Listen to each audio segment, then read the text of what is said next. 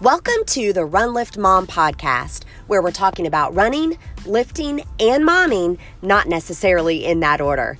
Today, I have a question and answer episode for you. You will hear the listener's voice, and then you will hear an answer in the form of a quick, actionable piece of advice that you can use when this episode is over. I hope you enjoy.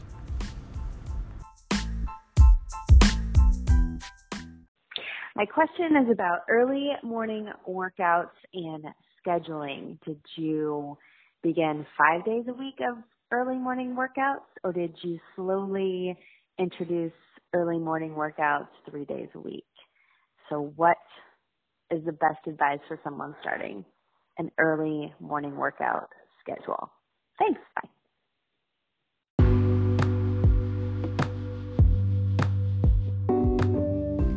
Ah, I love that she's really thinking this one out. She's obviously saying, okay, there are two different approaches to this.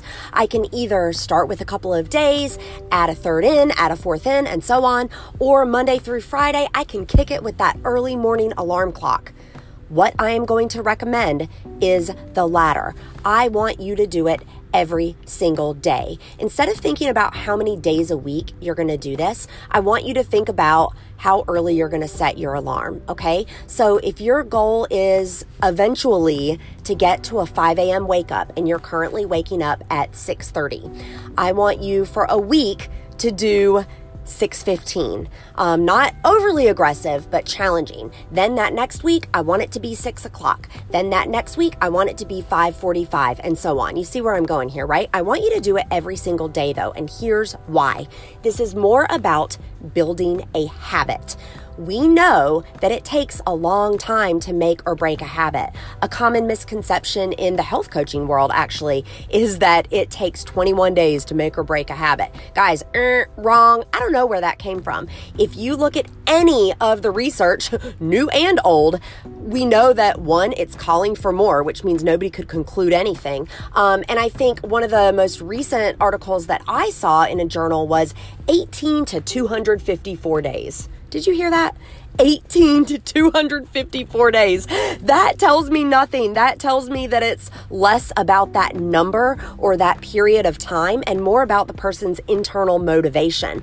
So I know that it is going to take some stick to itiveness to create my habit I don't know how long it's going to take. So, guess what? I'm going to put the odds in my favor and I'm going to do it every single day. So, as opposed to starting with an early wake up and then adding two and then adding three until you're at an early wake up every single day, I'm going to recommend that you take the clock where it is right now, set it back 15 minutes. Go at that for seven days, see where you end up. Then pull it back 15 more minutes. Go at that another seven days, see where you go. You want to make this a Sunday through Saturday thing. You want to make it seven days a week, not just weekdays. Ah, Suze, I want to sleep in. Check in with anybody that knows about circadian rhythms and sleep. Um, they will tell you your internal clock is a thing and you need to get up and go to bed around the same time every single day. So put the odds in your favor, make it a daily thing, make it seven days a week. Susie, what's the number one piece of advice that you would give new moms trying to fit working out into their schedules?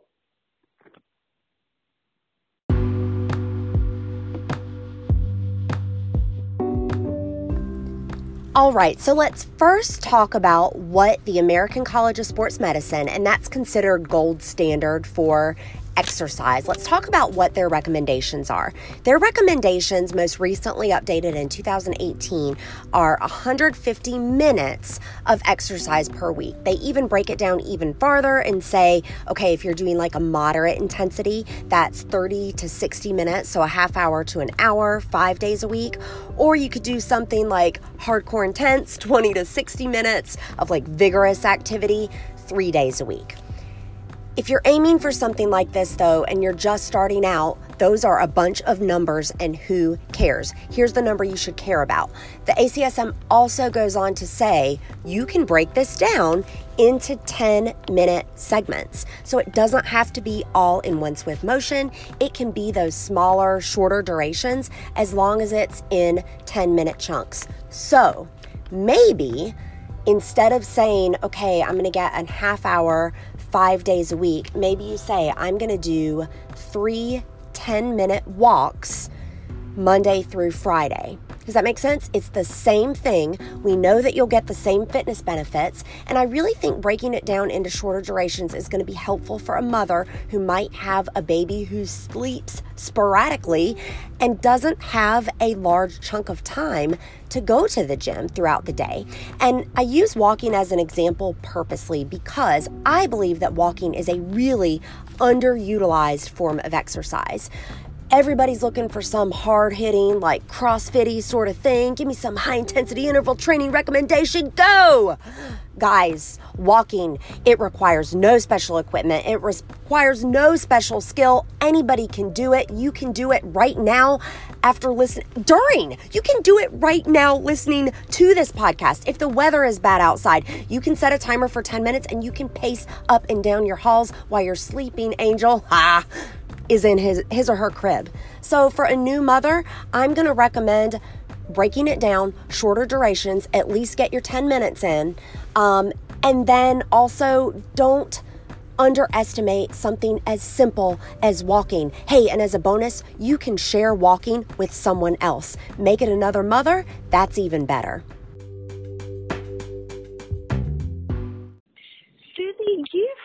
Um, mentioned before that when you drink a lot of water that you add some salt to it.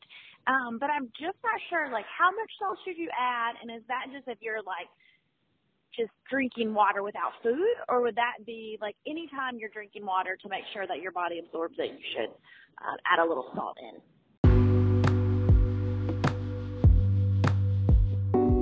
heard my episode about how to become a morning person, you heard me recommend taking about 24 ounces of water with just a pinch of salt to your bedside. That way, when your alarm goes off, you're waking up, you are drinking that water, and you can't make it through your snooze button without having to pee. Boom, your feet are on the floor and you're up for the day because the toughest time is that segment between when your alarm goes off and when your feet hit the floor. Bonus, you are up on your hydration. I mentioned the salt though, and this smart gal caught on. Well, how much? I'll tell you. After that 24 ounce of water when I first wake up, I'm typically filling up about a gallon jug of water like throughout the whole day. I'm not one of those nerds who like carries it around all day. What I do is actually pour into a 20 ounce water bottle from there throughout the day.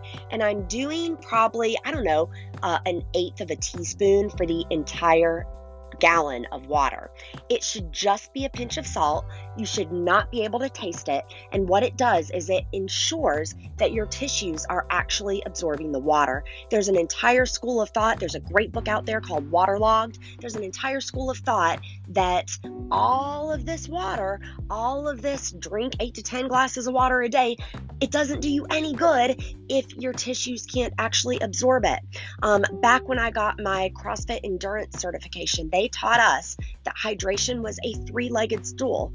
So, one was, yeah, getting that water. Two, in the right amounts. The recommendation is half your body weight in ounces plus 24 ounces for every hour of activity. And the third, electrolytes, right? So that's salt hydration is a three legged stool. You got to make sure you're getting the water, but you got to make sure you're getting it in the right amounts and then also with salt.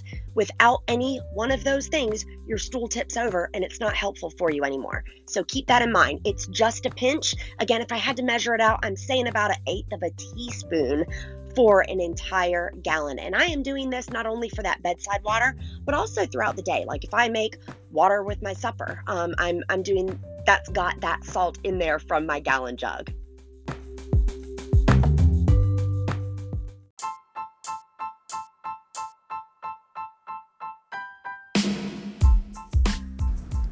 Wasn't that fun? I so enjoyed it. Thank you so much for the listeners who called in to ask their questions. If you want to get involved in the next Q&A episode, I want you to reach out to me. I'll put this in the show notes. You can get me at runliftmompod at gmail.com or you can find me on any of the socials at hashtag runliftmom.